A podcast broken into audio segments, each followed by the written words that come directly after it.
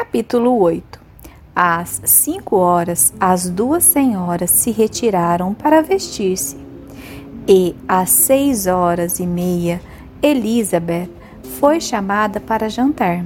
As amáveis perguntas com que acumularam, entre as quais ela teve o prazer de distinguir a solicitude muito superior de Mr. Bingley, ela não pôde dar uma resposta muito favorável. Jane não estava nada melhor. As irmãs, ouvindo isto, repetiram três vezes ou quatro vezes que sentiam muito, que era bastante desagradável resfriar-se e que detestavam ficar doentes. E depois não pensaram mais no assunto. A indiferença que manifestaram para com Jane, longe da sua presença imediata, restituiu a Elizabeth o prazer de detestá-las como antigamente. Mr. Bingley era, aliás, o único do grupo que ela podia olhar com alguma complacência. O seu cuidado com Jane era evidente. As atenções com que acumulava Elizabeth eram bastante agradáveis. E essas atenções a impediam de sentir-se como a intrusa que, a seu ver, as outras pessoas a consideravam. E, a não ser de Mr. Bingley, não recebeu atenções de mais ninguém. Miss Bingley estava fascinada com Mr. Darcy. Sua irmã, pouco menos do que ela, e, quanto a Mr. Hurst, que Elizabeth tinha a seu lado, era um homem indolente que vivia apenas para comer, beber e jogar cartas. Quando ele verificou que Elizabeth preferia um prato mais simples a um ragout, perdeu toda a vontade de conversar com ela. Depois do jantar, Elizabeth voltou imediatamente para perto de Jane. E assim que saiu da sala, Miss Bingley começou a falar mal dela. Não achava boas as suas maneiras. Revelavam, a seu ver, um misto de orgulho e impertinência. Ela não sabia conversar, não tinha estilo, gosto nem beleza. Mrs. Hurst pensava a mesma coisa e acrescentou: Nada tem, em suma, que a recomende, senão ser uma excelente andarilha. Nunca esquecerei de como nos apareceu hoje de manhã. Parecia quase uma selvagem. É verdade, Louise. Quase não pude impedir-me de rir. Que absurdo ela ter vindo. Que sentido tem vir correndo pelo campo só porque a irmã apanhou um resfriado? O cabelo dela estava tão desarrumado, tão despenteado. Sim, e a saia dela? Espero que você tenha visto. A barra estava toda suja de lama. Sua descrição pode ser muito exata, Louise, disse Bingley, mas não reparei em nada disso. Achei que Miss Elizabeth Bennet estava muito bonita quando entrou na sala hoje de manhã. As saias sujas de lama escaparam à minha atenção.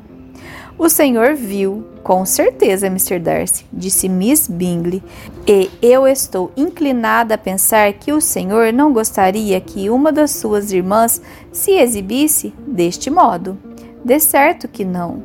Andar três ou quatro milhas, ou cinco milhas, ou lá o que seja, com os tornozelos metidos na lama e sozinha, inteiramente sozinha, que significa isto? Parece-me mostrar um conceito abominável de independência, uma indiferença toda campestre à mais elementar decência. Creio, Mr. Darcy, observou Miss Bingley, quase num sussurro, que esta aventura deve ter afetado a admiração que o senhor tinha pelos seus belos olhos. De modo algum, replicou ele. Achei que o exercício os tornou ainda mais brilhantes. Depois de uma curta pausa, Miss Hurst recomeçou a falar. Eu gosto imensamente de Jane Bennet. É realmente uma ótima menina. Desejaria de todo o coração que ela se casasse. Mas com um pai daqueles, com uma mãe daquelas e com relações tão baixas, creio que ela não tem nenhuma probabilidade de se casar. Creio que ouvi dizer que o tio dela é advogado em Meryton. Sim, e outro tio dela mora perto de Shipside. Isto é definitivo, acrescentou a irmã, e ambas riram cordialmente. Mesmo que elas tivessem tantos tios que bastassem para encher todo o Shipside, exclamou Bingley, isto não as tornaria nem um pingo menos agradáveis. Mas é lógico que deve diminuir muito as probabilidades de elas se casarem com homens de importância social, replicou Darcy. A esta declaração, Bingley nada respondeu, mas suas irmãs concordaram com entusiasmo e, durante algum tempo, caçoaram das relações vulgares da sua cara amiga. Com uma ternura renovada, entretanto, elas voltaram para o quarto assim que saíram da sala de jantar e fizeram companhia a Jane até serem chamadas para o café. Jane ainda estava muito fraca e Elizabeth não podia sair nem um momento do seu lado. Finalmente, tarde ao anoitecer, quando viu que a irmã dormia, Elizabeth achou que devia descer para se distrair um pouco. Ao entrar no salão, encontrou o grupo todo jogando sem e foi imediatamente convidada a tomar parte no jogo. Mas, desconfiando de que eles estavam jogando muito alto, recusou e, dando como desculpa o estado da irmã, disse que se distrairia com o livro durante os poucos instantes que passasse ali embaixo. Mr. Hurst olhou para ela com grande espanto. Prefere ler a jogar cartas? disse ele. É estranho. Miss Elizabeth Bennet, disse Mr. Bingley, despreza os jogos de cartas. Lê muito e não encontra prazer noutra coisa. Não mereço nem o elogio, nem a censura, exclamou Elizabeth. Não sou uma grande leitora e encontro prazer em muitas outras coisas. Estou certo de que tem prazer em tratar da sua irmã, disse Bingley.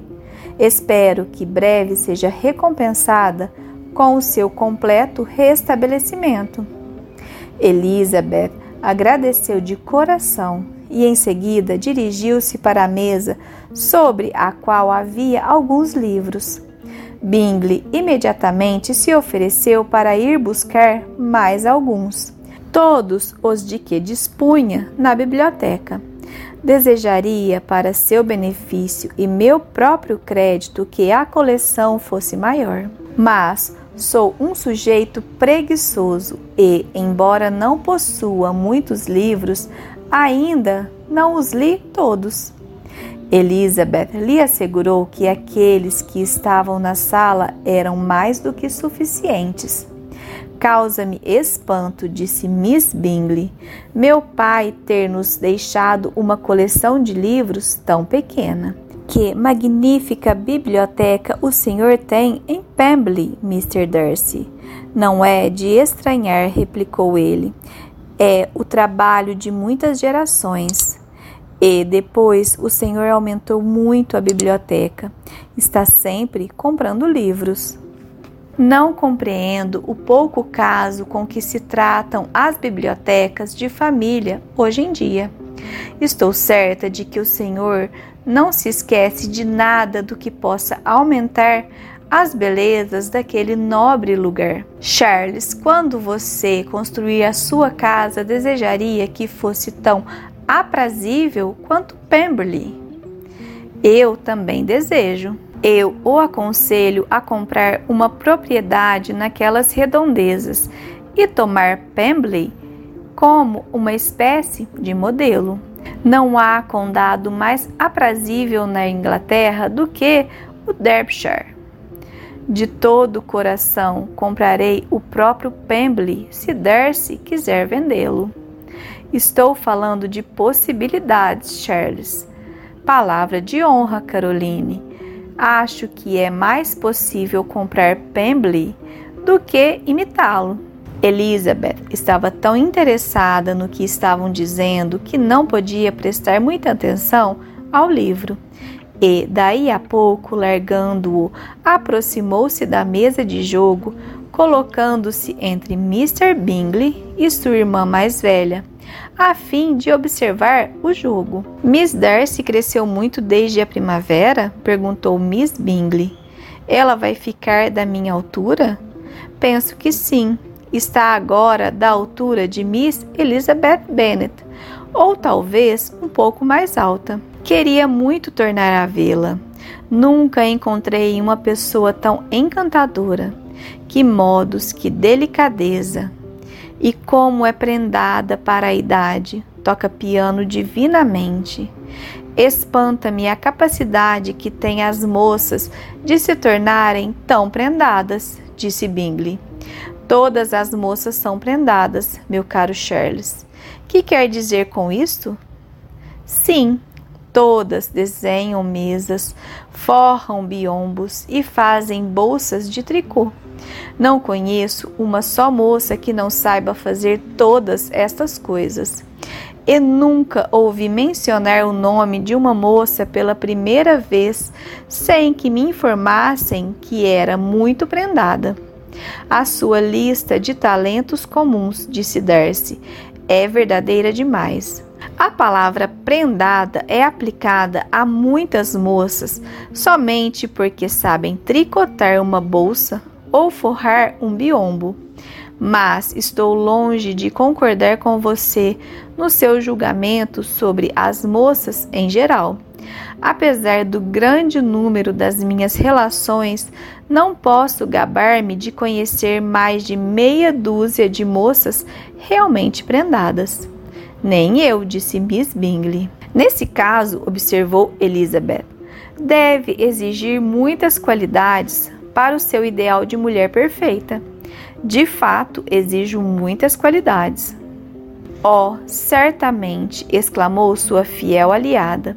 Nenhuma mulher pode ser realmente considerada completa se não elevar muito acima da média. Uma mulher deve conhecer bem a música, deve saber cantar, desenhar, dançar e falar as línguas modernas a fim de merecer esse qualificativo. E, além disso, para não o merecer, senão pela metade, é preciso que possua um certo que na maneira de andar, no tom da voz e no modo de exprimir-se.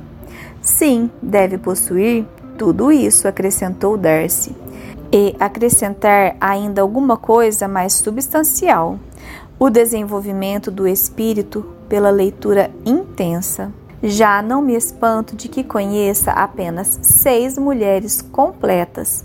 Espanto-me é de que conheça alguma.